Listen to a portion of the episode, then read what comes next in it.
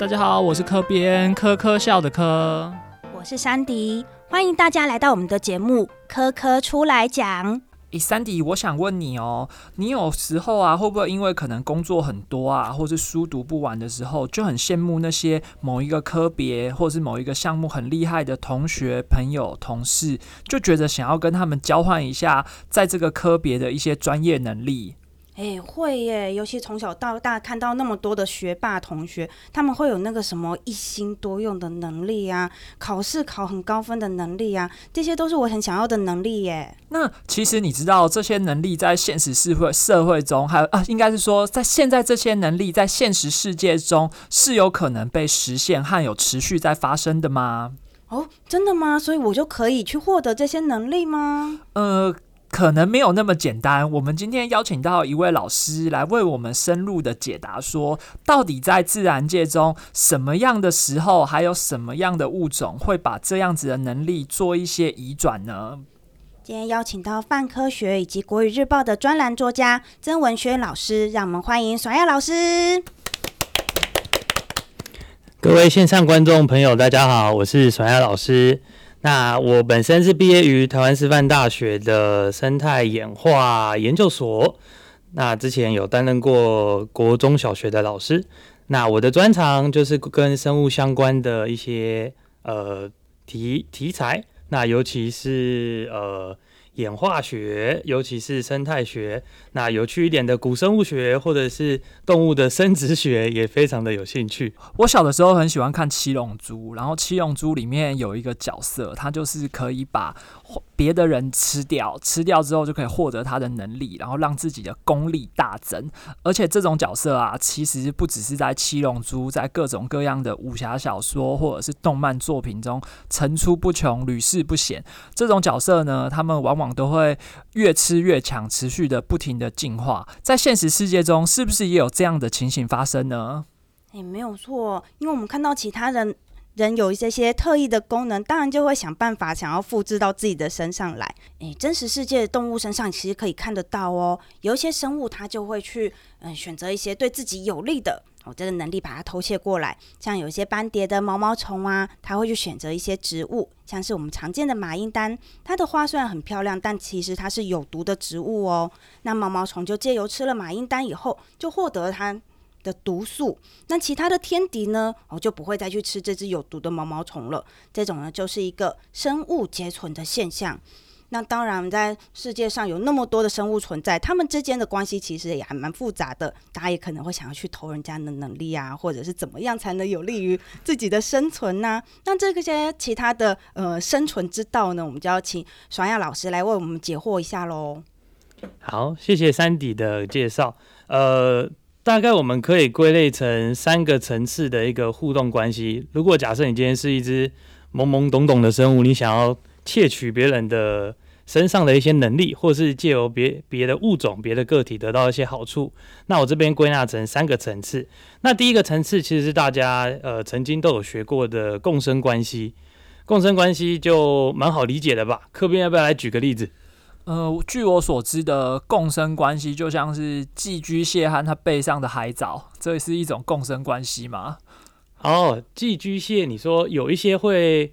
把一些海葵夹在自己身上的那个，对，哦，对，它这就是一个很简单的共生关系，就是我跟你住在一起，然后你给我好处，我也给你好处，一个人付房租，一个人负责煮饭之类的那种同居的关系。好啦，也许。房租不一定要 要要全部都摊呐。那我意思就是说，在自然界有很多这样子的共生关系。呃，很常容易理解的，比如说各位肠胃道现在里面住着好几万只的大肠杆菌，那或者是珊瑚跟它的共生藻，这些都是很有名的一个共生关系。那这个层次，我认为是最低的层次。如果你想要获得别人的一些好处，你当然也应该要给对方一些好处。那你们是住在一起的状态，没有谁亏欠谁。好，这个是最低的。那再来第二个，就是刚刚三迪有提到的关于生物的结存现象。那这个就是很直接的，把你吃掉的东西里面有的一些呃毒素，直接把它偷过来纳为自己来使用。那除了刚刚提到的这些毛毛虫，呃，毛毛虫。这些有毒的毛毛虫，它们因为吃了有毒的植物，它就把这些毒素累积在身体里面。所以它们长大之后变成蝴蝶的时候，你可以观察到这些斑蝶啊，甚至有一些凤蝶，它们飞行的速度很慢，它没有在怕你的，因为它觉得我身上很有毒，你来吃我的话，你反而会受伤这样子。那除了毛虫呢，还有一个很有名的例子就是箭毒蛙。箭毒蛙，如果你有办法拿回家养的话，你养到下一代。它有可能就会变成没有毒的箭毒蛙。那它之所以能够有毒，就是因为它吃了有毒的昆虫，在野外它吃了有毒的昆虫之后，才可以把它那个毒素结存到自己的身上，用来保护自己。哎，那甩亚老师，如果啊，我也去外面找了一些马英丹这些有毒的植物来吃，那是不是我也可以获得这些毒素，别人就不会想要来吃我了呢？这问题问的非常的好。如果哪天看到我们的山迪同学在外面采马英丹的时候，请各位记得要拉住它，因为不是每一种生物都可以有这样子的结存的能力。那人类。目就目前所知应该没有，所以你吃了马英丹，我们就只好去医院找你了。这样子，我觉得我身上的重金属可能比马英丹还要来的毒多了。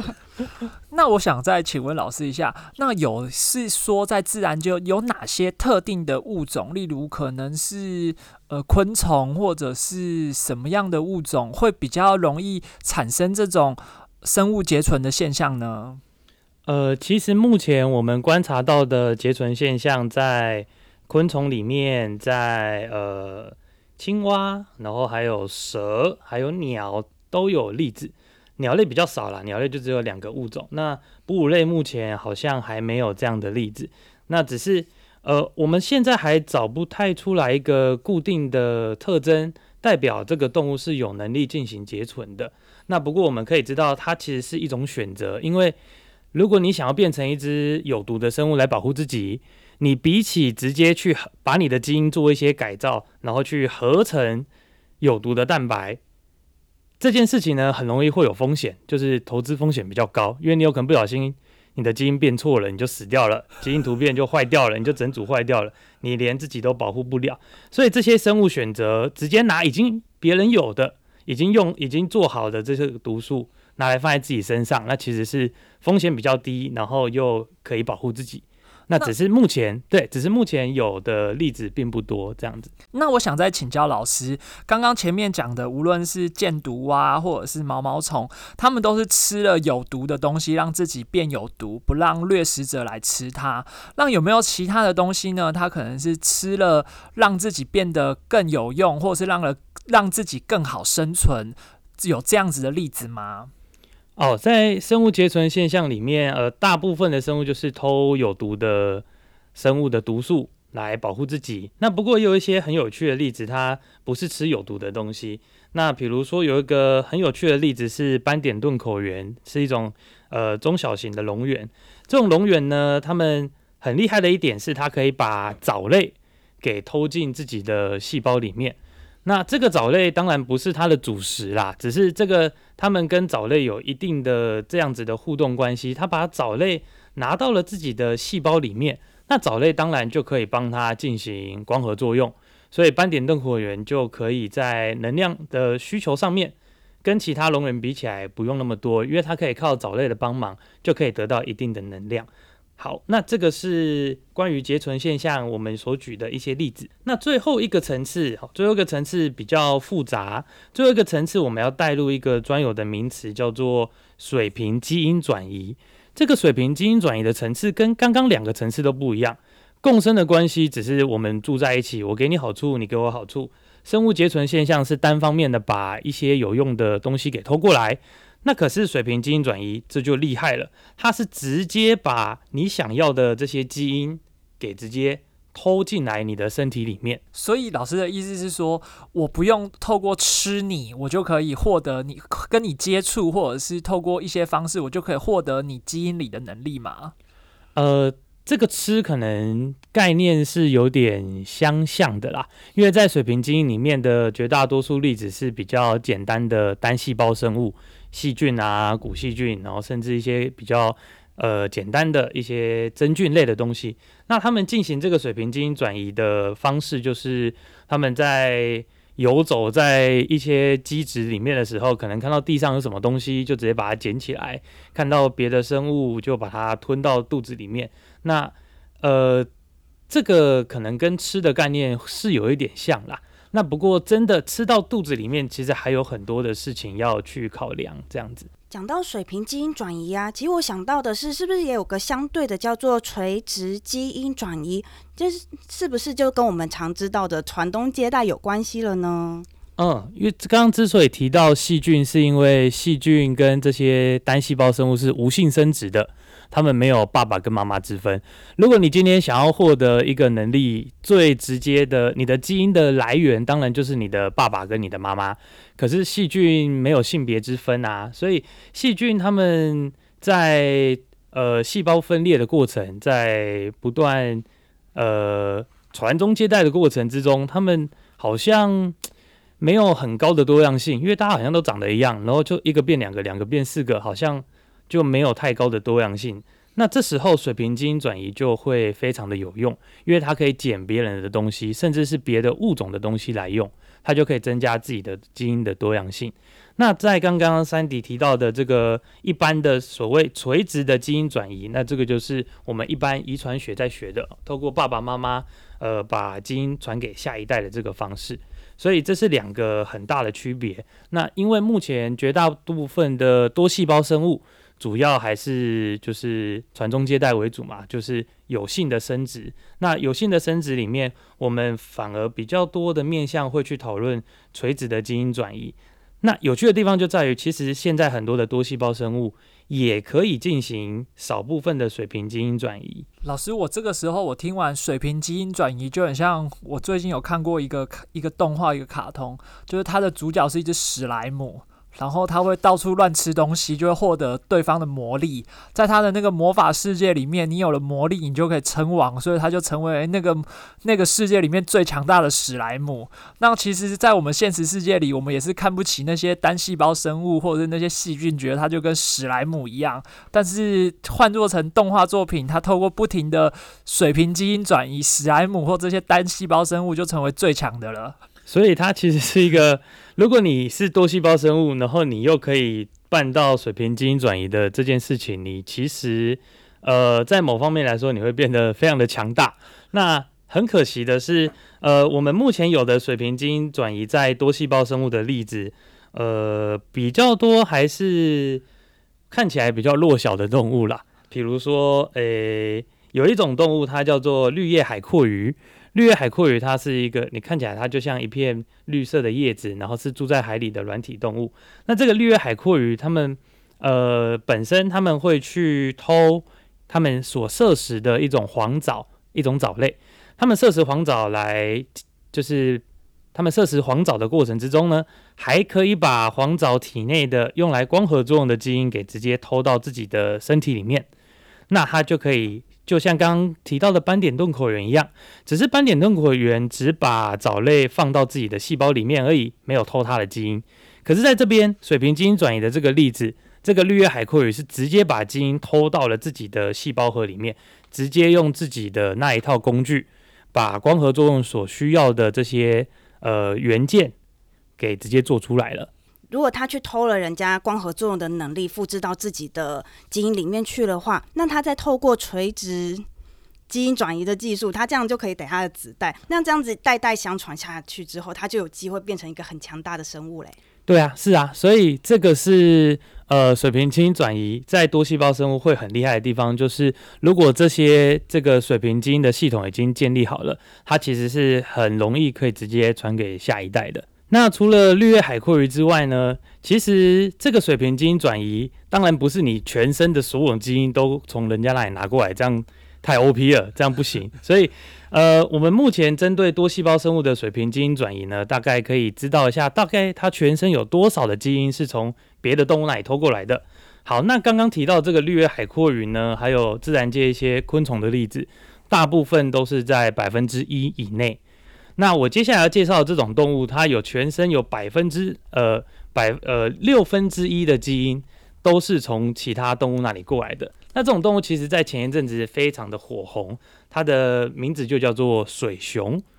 嗯，你们有二位有听过水熊这种动物吗？没有，我的想象是它是小，就是长在水里的熊，很像小时候养的那种水猴子或者是什么水蛙那种东西吗？诶，我有约略听过水熊这种动物，诶，听说它可以在很多很极端的环境里面生存，指的是这个物种吗？对，它其实前以前呢、我们呃会把它叫做地表最强的生物。你只要不用任何物理性的方法，应该都没办法把它完全的摧毁。它在受到极端的环境之下，它会进入一个脱水的状态。那在这个脱水的状态之下呢，你把它拿去外太空，没有氧气，把它拿去照很强烈的辐射，甚至给它很强的酸、很强的碱，都奈何不了它。你在那个阶段，你只要可以活了一年多、两年多，你再重新给它水之后，它就可以重新再活回来了。它是一个这么样神奇的小生物。哇，所以像水熊这已经是那么无敌的生物，它还会再去偷别人的东西啊？对，我们就发现原来它这个它这么强的本领呢，诶，原来背后跟它呃很高程度的这个水平基因转移的能力有关。刚刚我不是提到大部分的多细胞生物只有百分之一的基因吗？那刚刚水熊它偷了六分之一，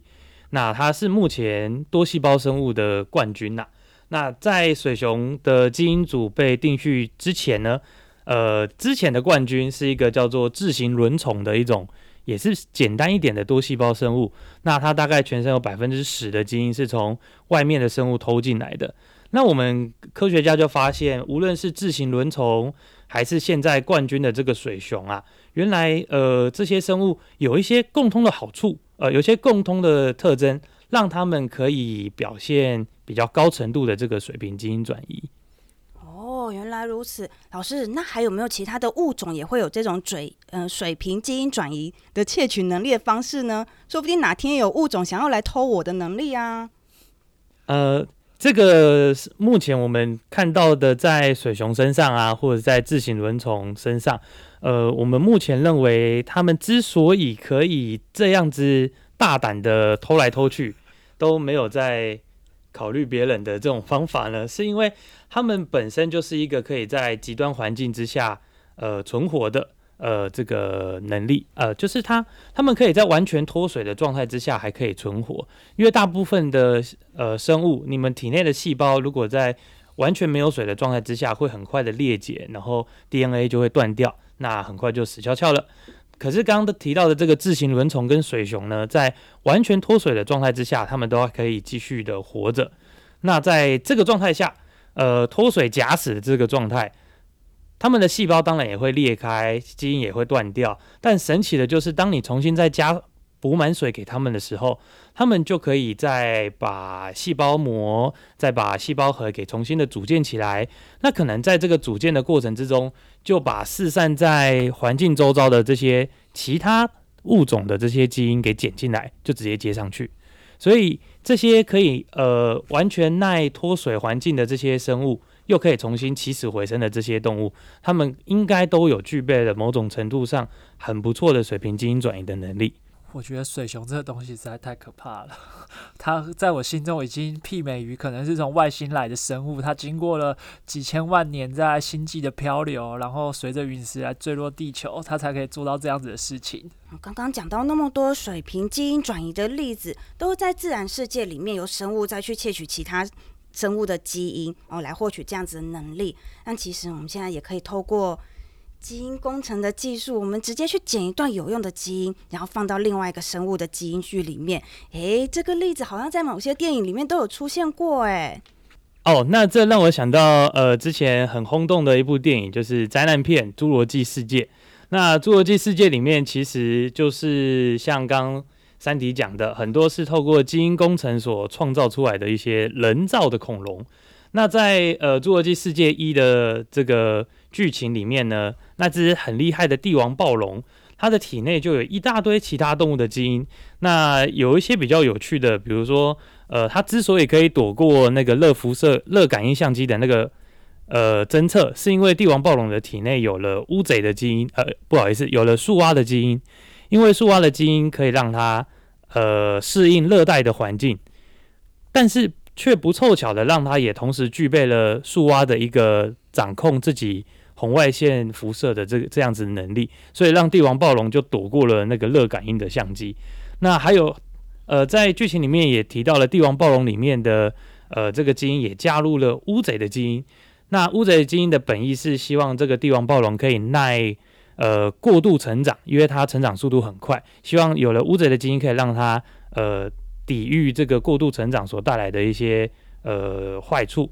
但不凑巧的就是，因为加入了乌贼的基因，也让帝王暴龙同时有了改变自己身体颜色的这个能力。所以当时候那一群呃那个特种部队哦要去捕抓这只帝王暴龙的时候，就被摆了一道，因为。完全没有发现近在咫尺就有一只帝王暴龙这样子。好，那不过啦，不过其实这个基因工程在呃我们这里这个电影里面提到的有点太梦幻了，并不是把什么基因加到你的身体里面，你就可以一定获得那样的能力。像刚刚提到这些水平基因转移，其实除了把基因拿到自己的身体里面，你还要放到你的细胞核里面，然后你还要先把你自己的基因先打断。把那一段外来的基因给加进去，接着你的细胞核里面负责把蛋白质做出来的这这一套工具，它又能忽略这个外来的基因，然后就把它做出来。如果是正常的情况下，我们的工具一看就知道啊，这外来的很危险，所以就会立刻把它降解掉了。所以其实水平基因转移这件事情，呃，并不是直接把基因拿进来就这么简单。老师，那我想再请教一个问题，就是现在其实大家都会说有什么基改基因改造的基改黄豆、基改玉米，那是不是说我吃多了这种基因改造的食品，我的基因也会变得奇奇怪怪，所以会变成说大家都在抵制这种基因改造，甚至于都在标榜说我今天用的这些东西是没有经过基因改造的，而造成大家的恐慌呢？好，这这是一个很大的迷思哦。我必须先把结论讲在前面，就是目前所有有关机改作物到底是对于人类健康有害或者是无害的这个结论上，目前关于有害的这些证据都是呃站不住脚的，都是有破绽的啦。但是因为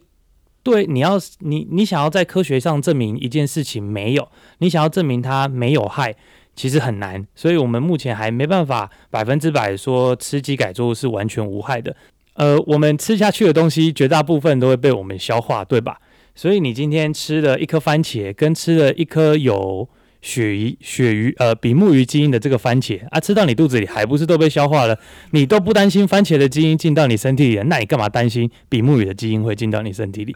是吧？好，那呃，刚刚这个科编提到的。机改作物的这个方法呢，其实我们从人类有农耕的文化以来，我们一直就在进行机改了，只是那个时间的尺度是不一样的。我们过去想要把呃作物种的产量比较高，种的比较呃耐旱或者是耐寒，其实我们所使用的方法就是用选育的方式。我们就是透过自然而然的这个大量的栽种，选出特别的两株特别产量高的，选出两株特别抗寒的，选出两株特别抗旱的，去让他们进行杂交。那他们产下的后代就有很高的机会可以保留这些产量高、耐寒或是耐寒耐冻的这些基因。那只是我们现在把时间的这个进程加快了很多。我们不是这样子傻傻的这样一代一代慢慢的在那边玩，我们直接把我们要的基因直接咔呃直接放进我们的作物里面。所以我们做的事情其实是一样的，只是我们把这个时间的尺度拉快了很多。这样子，老师，所以说为什么要在番茄里面放比目鱼？是真的还是老师做一个比喻而已？哦，这个是因为比较争议比较凶的例子。他之所以要把那个番茄里面放进那个比目鱼的基因，是因为让它让这些番茄可以抗冻、抗冻、抗寒，那它的产量就可以，也可以在比较高纬度的地方种植这样子。所以说，这只要这种事情是随这是可以随意发生嘛？例如说，我可能在番茄里面放下蜥蜴的基因，这个番茄就可以在沙漠种植，是这种。这个东西在现实世界是可行的吗？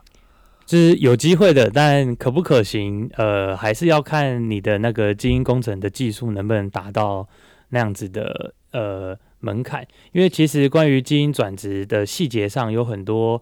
呃需要去花长时间去尝试的。例如，你想要把一个外来基因放到另一个基因组里面，其实中间在负责辨识那些衔接点的一些元件，那些元件经常在基因工程上要找好一阵子才可以真的找到。你如果植物放在呃不同的植物互相放进去，好像可以；不同动物互相放进去也可以。可是你今天要把动物的东西放到植物里面，可能就会需要一点时间去找那些呃衔接点上面的那些元件，这样子。那我这边要说的就是，当你把这些东西吃下去之后，虽然有外来的基因，但是我们的体内在消化道，在我们全身有很多很多道不同的防御的防线，这些免疫系统其实都会很快的把外来的基因给挡下来。你你想想看，你现在嘴巴里面、身体里面那么多细菌，你都不担心这些细菌的基因会对你造成什么害处了？那你在那边担心番茄的，你在那边担心玉米的，那这个就是不不必要的事情。因为我们体内的这些免疫系统很成熟，我们不像那些比较呃简单的生物，他们可能动不动就捡来捡去的，然后也没什么呃比较高阶的免疫系统去抵抗它。那我们的这些免疫系统就可以很成功的把外来的东西给抵挡进来，呃，所以就不太需要担心你吃下去这些基改作物之后，会让你的体内呃被不小心放进了什么奇怪的基因这样子。我听了老师这说明以后，一方面是很安心，另一方面也会很失望。安心的点呢，是在于说我们就可以很放心的吃这些基改的食物，因为它对我们基因基因本身不会有什么嗯危害。那失望的点呢，就是我没有办法去透过吃东西这件事情来获取别人的能力了。对，而且而且三底这边也可能也会失望。另外一个点是说，我们没有办法透过我们吃了之后再进行。垂水平吃完再进行垂直，以后我的后代就都不用不用再学习，或者不用再怎么样，我就可以获得这个特殊的能力了。好，我今天跟老师聊了很多关于水平基因转移，还有像共生以及生物窃取这些呃不同的物种之间他们的相处之道。那其实啊，再加上。垂直基因转移之后呢，这些大家互相偷来偷去的能力就可以代代相传，然后营造出非常丰富的生物世界哦。那科教馆呢，在今年暑假，我们全新的生物多样性常设展也即将与大家见面，欢迎大家在暑假有空的时候来科教馆走走看看哦。好，今天的节目非常感谢孙亚老师，那来到这边跟我们大家分享这么多关于生物多样，还有说这些水基因转移的部分。那谢谢孙亚老师，我们下次再见，大家拜拜喽，大家拜拜。